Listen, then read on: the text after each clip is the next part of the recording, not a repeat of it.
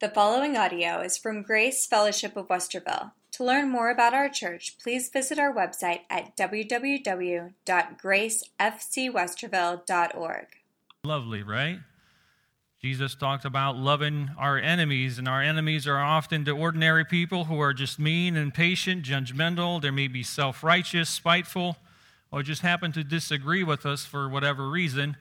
And we talked about the agape love, which is love for the unlovely, and agape is the power to love those who may not like us or love us back. And you know, I got a lot of questions regarding that sermon from quite a few folks and some emails.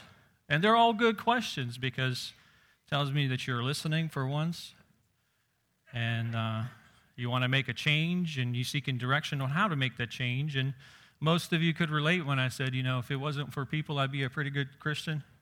If I just didn't have to deal with folk and just follow Jesus, I'd be a pretty good Christian. But there was a main theme in all the questions, and is I'm demonstrating this love to that purpose for that purpose person who I consider to be an enemy or whatever. But they're still continuing to be disrespectful. They're still being mean. They're still saying things that are not true and so forth. So, you know, they're not reciprocating back. So, how do I handle that? And a lot of times, folks, we look at the other party and it goes on for a while. And the reason it goes on for a while because we're focusing on them when God really wants this situation that you have to focus on you. And the reason is the, re- the answer why you're expecting something in return with agape love. Isn't that what the Gentiles seek? Isn't that what the Pharisees did? They loved those that loved them back. Right? Agape love doesn't expect anything back. And that's what God is teaching us. And the Good Samaritan remembered this story. He picked him up, bandaged him, take him to the inn, and then he said, Hey, you know, if he cost you anything more on my way back, I'll still pick up the tab.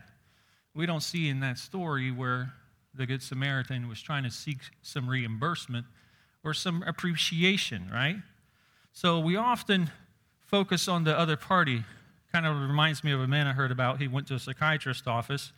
He had scrambled eggs on his head and strip of bacon on his ear, and he told him, I'm here to see you about my brother. You know, we're always looking at the other party when we fail to see our own flaws. And what we should be doing in our life is comparing ourselves to the standard of God that Jesus is presenting here in the Sermon on the Mount. And there are lots of good questions, and it motivates me and helps me understand what folks in the congregation are going through and so forth. I mean, last time I had a lot of questions was when I preached about how to deal with anger. So I learned a lot about our congregation, a whole bunch of unloving and angry people. And before we get into our sermon, is there any hypocrites that are present with us today? Any hypocrites? Thank you. I'll be preaching to you, and especially I'll be preaching to those that did not raise your hand. Because here in verses 1, really, but I'm going to read the first two verses. There's a whole lot of truth, and there's so much truth and so much that I want to expand on in this sermon amount. Really, when you're preparing a message, I just don't know when to cut it off, right?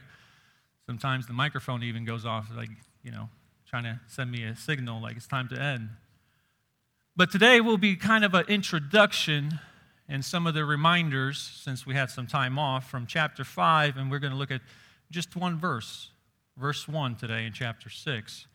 But let me read the first two verses. It says, Take heed that you do not do your charitable deeds before men to be seen by them.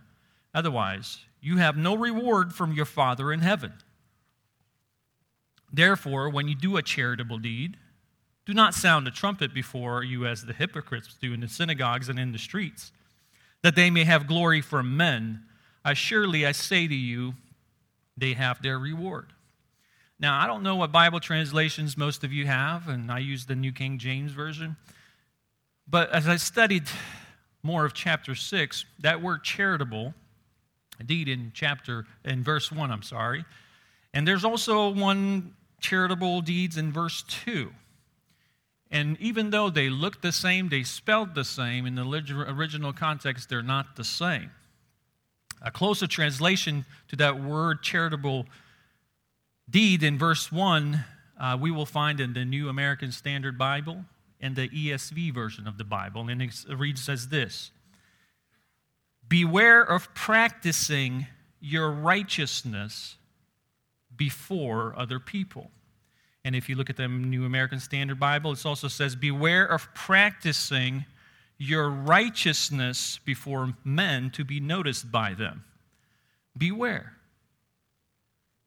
You do not do your righteous acts before men to be seen by them.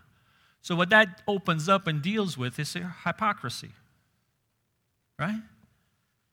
I heard about a story about a man who was desperate to make some money, and he saw an ad for a job at the zoo to feed animals. By the time he got there, the job was already taken.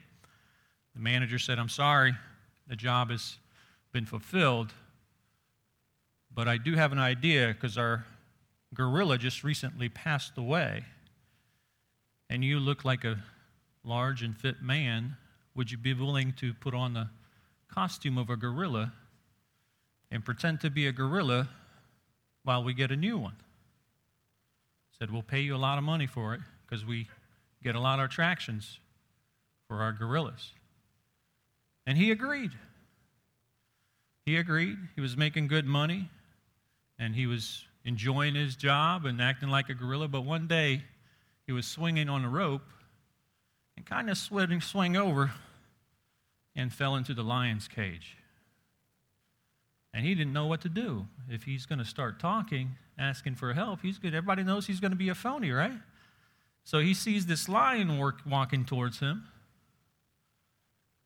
He doesn't know what to do, so he kind of steps back, and the lion continues, and he finally yells, Help! The lion got closer and said, Hey, man, be quiet, or we'll, or we'll both get fired. You know, that's what a lot of Christians do. We pretend something that we're not. We're putting on an act. We're parading our righteousness for the world to see how righteous we are. But how are you when you go home? You know, you might look at me as a pastor, but ask my wife, she'll point out all the flaws that I have. We're parading our righteousness, especially if we're around people who are we consider holy, right? One time, we, my wife and I was invited to a dinner party, and it was one of those fancy dinner parties, you know, where they have waiters. But where I come from is cornbread and chicken, you know. So I'm sitting there looking at the table, and they've got like three forks I'm like, why do I need three forks? Got two knives. I don't know why we need two knives. So I'm kind of intimidated. You know, and this people started eating, and this man who's hosting the dinner got kind of upset because we didn't say grace yet before we're eating the food. And you can tell those people don't pray before they eat, you know? And he says, We have a man of robe upon us, so he will say a prayer. So I'm like, Okay. Bow my head and we wait in silence. And, you know, I look up. I guess I was the man of robe. Somebody told him I was a pastor, so he felt it was necessary to say grace before they actually eat. We're parading righteousness or pretending to be something, and we're really phonies. And if you read the Bible, you know that Lord seeks real, genuine, authentic devotion of the heart. You know, Jesus is not interested of these outside things whenever you look humble or you look holy. You know, you carry your Bible to, you look, you speak Christianese. And the Pharisees of Jesus' time, they always put on a show. And as we will study these 18 verses, you know, in verse 18, he says, So you do not appear to men to be fasting. So that's what they cared about when they fasted. And we'll talk about what a fast is. But they, when they did this deed, which is a righteous deed, but it had the wrong motive, they wanted to be seen by men. But he's saying, you need to be seen by your Father. They didn't care about that. And, folks, if you open up scriptures from Genesis to Revelation, you will find all kinds of hypocrites. Hypocrites in Genesis, Revelations in the middle. There were hypocrites when the world started, there will be hypocrites when the world ends. There are hypocrites in every form of religion, including the genuine Christianity, too. Do tell, right? There were hypocrites among the 12. The time was it was a church, a large church pastor was preaching about hypocrites. And he said there was one hypocrite among the 12, and he said, let's do a count off. And every 12th one is a hypocrite, so we can see how many hypocrites are here tonight. And if you say you're not, you're a hypocrite.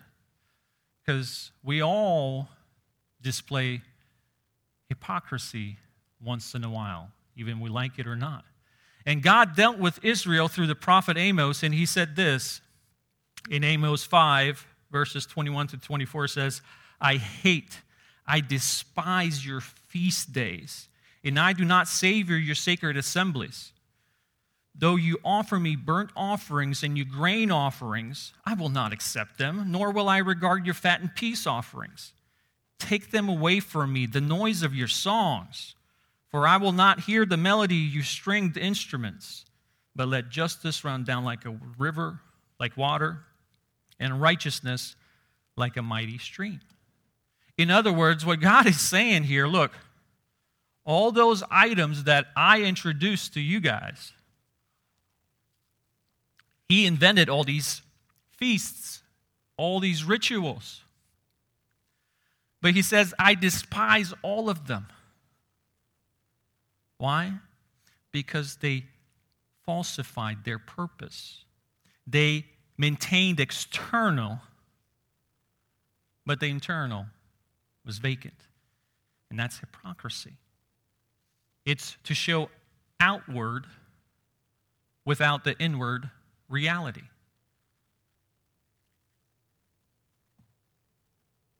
And, folks, this word hypocrisy, hypo- hypocrite, I'm sure most of you know, and it's in verses 2, 5, and 12. I'm sorry, 2, 5, and 16. He accuses and tells them not to be like the hypocrites. And hypocrites really are actors, they put on a mask. They play a part that isn't truth in their life, right? Most of the actors that you see, really, they're hypocrites. They play a role in the movies. And look at verse 1 again. It says, Beware of practicing your righteousness before men to be noticed by them. So you're trying to put on an impression, well, you maybe are looked upon as holy, you're really pious, but really, you're a spiritual phony. Listen to what Isaiah says, and really, it's kind of identical to what Amos says. In Isaiah 1, verses 11 through 18 says, To what purpose is the multitude of your sacrifices to me, says the Lord? I have had enough of your burnt offerings of rams and fat of fed cattle. I do not delight in the blood of the bulls or lambs of goats. When you come to appear before me, who has required this from your hand to trample my courts? Saying, what are you, why are you trampling my doorstep here? Bring no more futile sacrifices. Incense is an abomination to me. The new moons, the Sabbaths, the calling of assemblies, I cannot endure. Iniquity and sacred meetings, your new moons and your appointed feasts, my soul hates. They are trouble to me. I am weary in bearing them. When you spread out your hands, I will hide my eyes from you. Even though you make many prayers, I will not hear. Your hands are full of blood. And then he tells them, Wash yourselves Make yourselves clean. Put away the evil of your doings before my eyes. Cease to do evil. Learn to do good. Seek justice. Rebuke the oppressor. Defend the fatherless. Plead for the widow. And then verse 18 says, Come now and let us reason together, says the Lord. Though your sins are like scarlet, they shall be white as snow. Though they are red like crimson, they should be as wool. Again, he says, Everything that I introduced everything you're doing in church, everything I've commanded, I instructed in your religion, I despise it all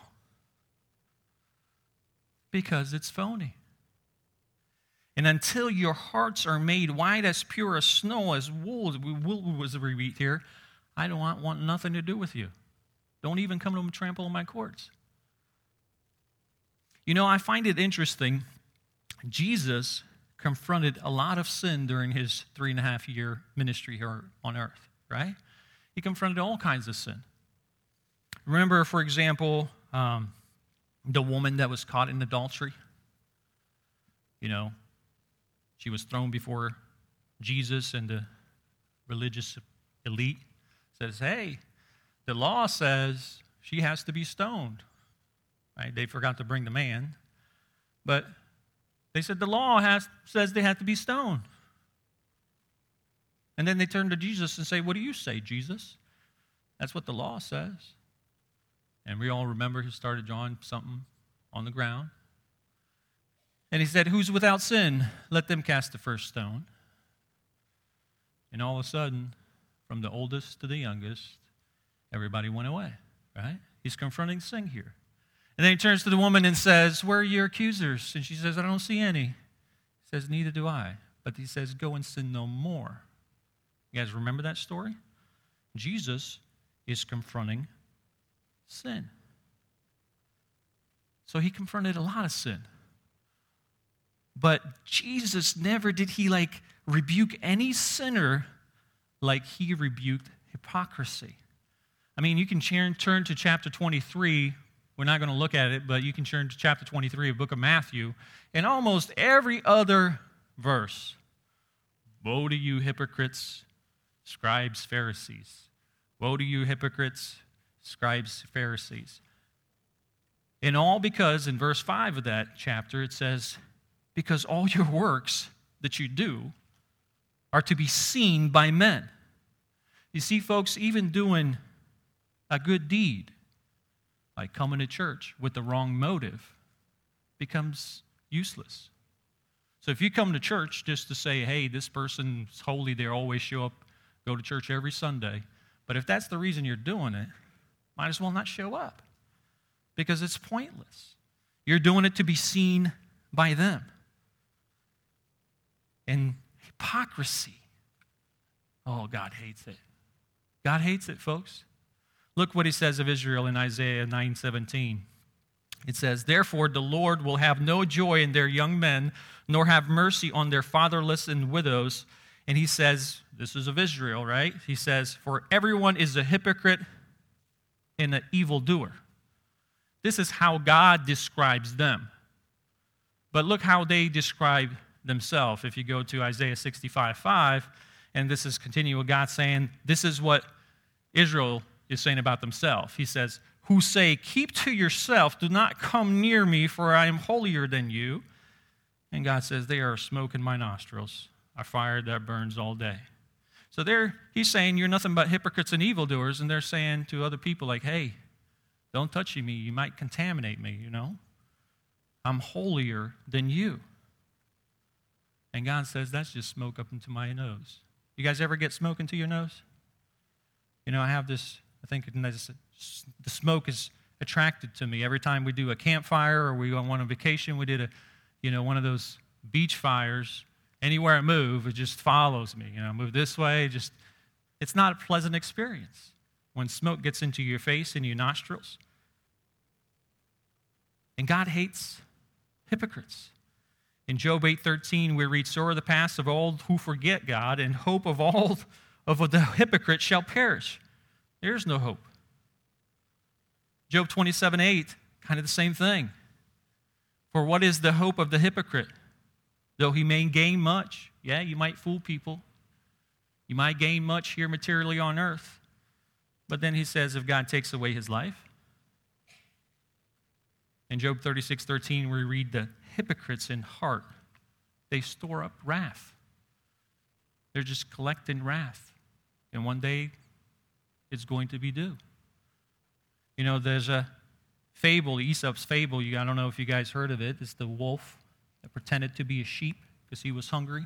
He said, I'll just pretend to be a sheep and go into the sheep flock.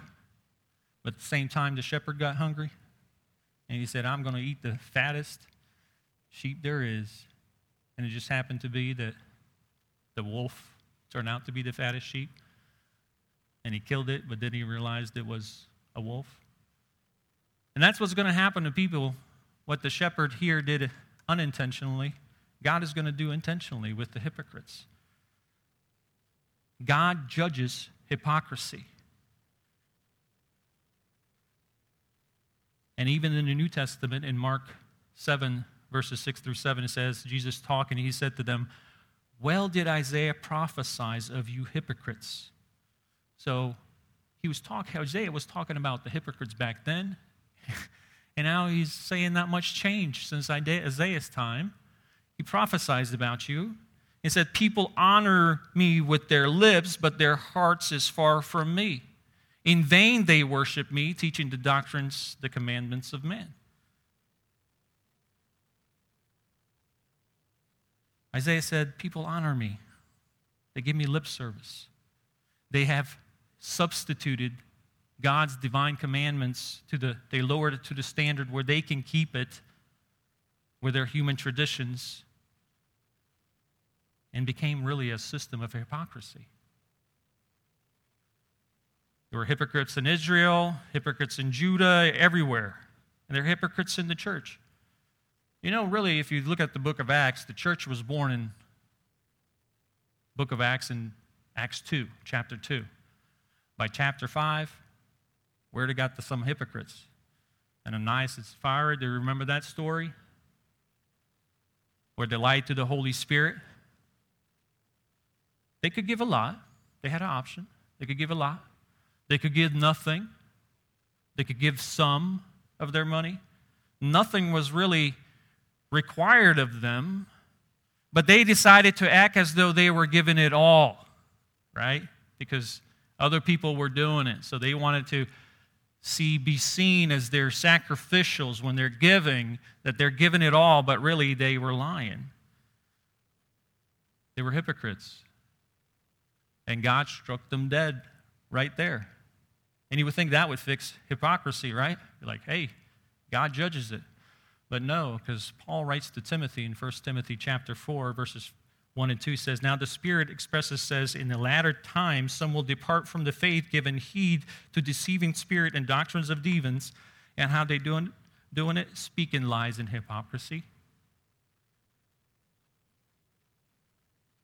Hypocrites everywhere.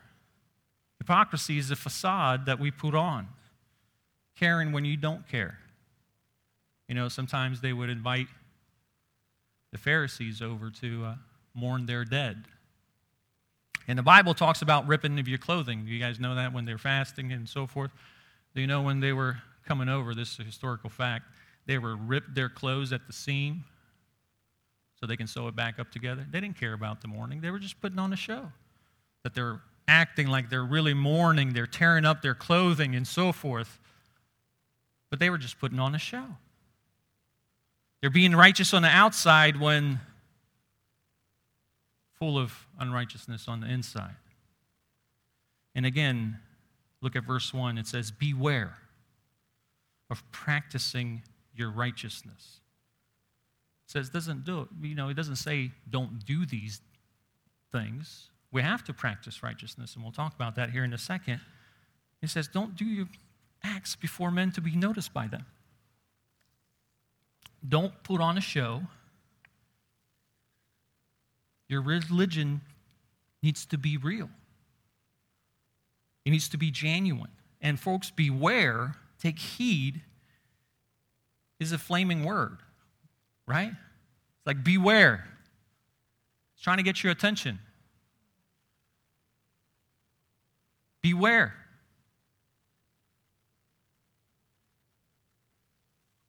It can't be some sentimental issue or something, it's a soft matter. He tells us it's serious. And the reason it's serious, folks, we need to understand this in our lives because there are consequences. There's always consequences with sin, even forgiven sin. There's consequences. That's what we need to understand. And I think one of the most common sins in Christianity is we don't control our mouths, and typically it leads to, leads to hypocrisy.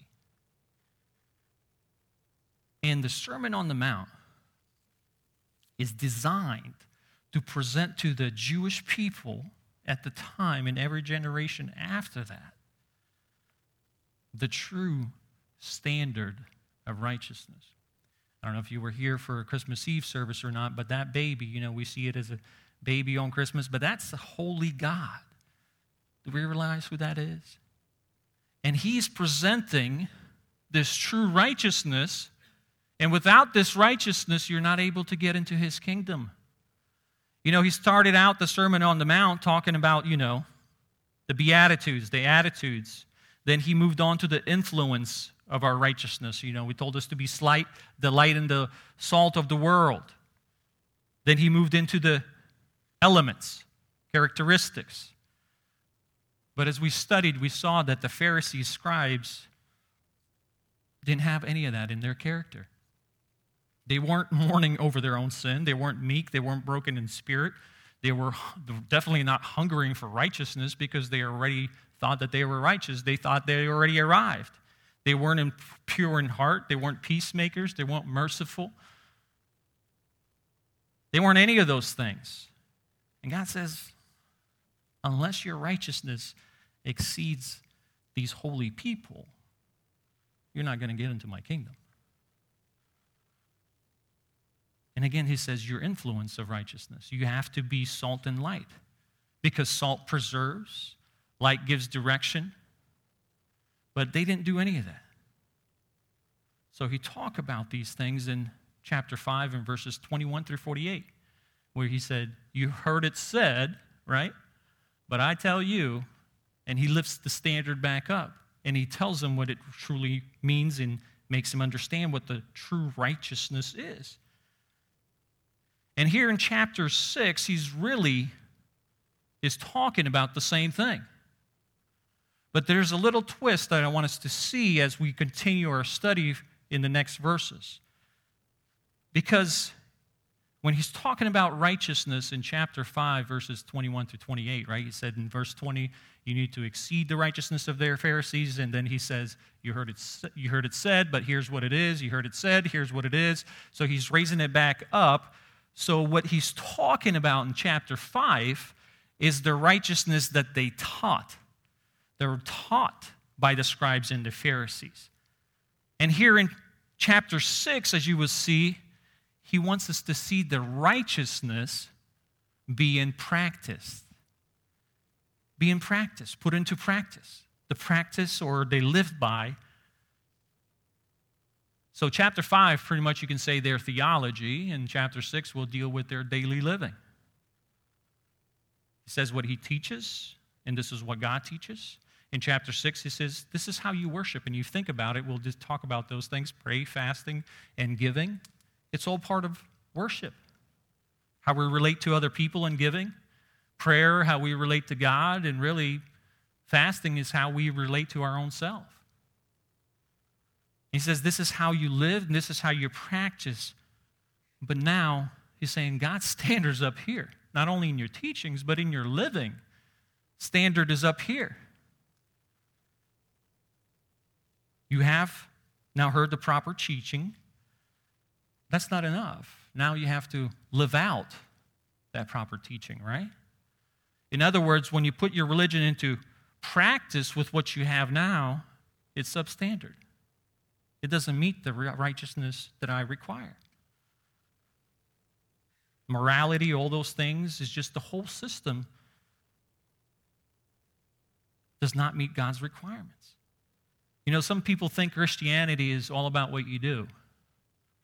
go to church, you give, you do those things, it becomes like a robot. Right? They have, they have the teachings of what you need to do. Other people say, I don't need to associate myself with the church and all those Christians and so forth. I'll just live a good moral life. But that too, you have to have both. There's the balance. And folks, we do need to display our righteousness. And I wanted to look at here, we'll look in a second, what may seem like a contradiction of what Jesus was saying earlier to what he's saying now. Jesus is saying there's proper teaching, but there's also place for giving, praying, fasting within the community. You know what you believe, you know how all those theology things now, but you have to live it out. And two have to go together. And, folks, if you think about it, that's why I changed this sermon to be a, just an introduction to chapter 6. He's introducing this whole system, this whole standard that nobody else have ever set in history of the world except God himself, of course. This whole entire system of theology, daily living. Go back to Matthew 5:20. It says, For I say to you, unless your righteousness exceeds the righteousness of the scribes and the Pharisees, you will by no means enter the kingdom of heaven. So that's superior part. But look at verses 2 in Matthew 6. So he says, You have to exceed the righteousness of the scribes and the Pharisees, and we talked about it. You heard it said, it's their teaching, but this is what true teaching is, right? So he compared the teachings of the Old Testament to the, what scribes were teaching at the time. But now he says this in verse 2 Therefore, you do not do your charitable deed, do not sound the trumpet before you as the hypocrites do in the synagogues and the streets. In verse 5, he says, And when you pray, you shall not be like the hypocrite. In verse 16 says, Moreover, when you fast, do not be like the hypocrite. So, do you see in verse chapter 5, he was saying this is what the scribes and the Pharisees teach, but this is what God teaches? In chapter 6, he says, Do not be like the hypocrites. This is the way they live. But who are the hypocrites? The scribes and the Pharisees. It's the same people. So now, not only you have to exceed their theology, you have to exceed their living. You can't be like the hypocrites. He's saying you have to practice your religion when you live it out, your spiritual life. It has to be superior to these scribes and the Pharisees who are considered these holy people. And think about it. They're the ones that had all the, you know, the five books, the Old Testament, and so forth. Common people didn't, probably didn't even know how to read. And you expecting us to live out higher religious than them? So he's saying their theology is inaccurate, their practice of religion is inaccurate. Your standards are all too low. And I'm offering you a standard superior to everything where you can enter my kingdom. You know, sometimes I'm often faced with people that'll say your Christianity is the only one that's correct. There's so many religions out there. How do you answer that question? When somebody tells you Christianity is the only way. I think I told you guys before, Jesus is the only way. And they say, well, you're narrow minded. Well, you know who said it? Jesus said it. I'm just repeating what Jesus said. Jesus is the most narrow minded person that you ever heard of, really. He says, Everything I say is true, everything else is false. That's it. I don't have to prove myself to you. Most narrow minded person there. But Jesus is the only way. The only problem is he had facts also to back it up, didn't he? His life. And he says, I'm king. And somebody needs to wash away your sins, purify, give you a new nature so you can be fit into my kingdom. And I am that somebody.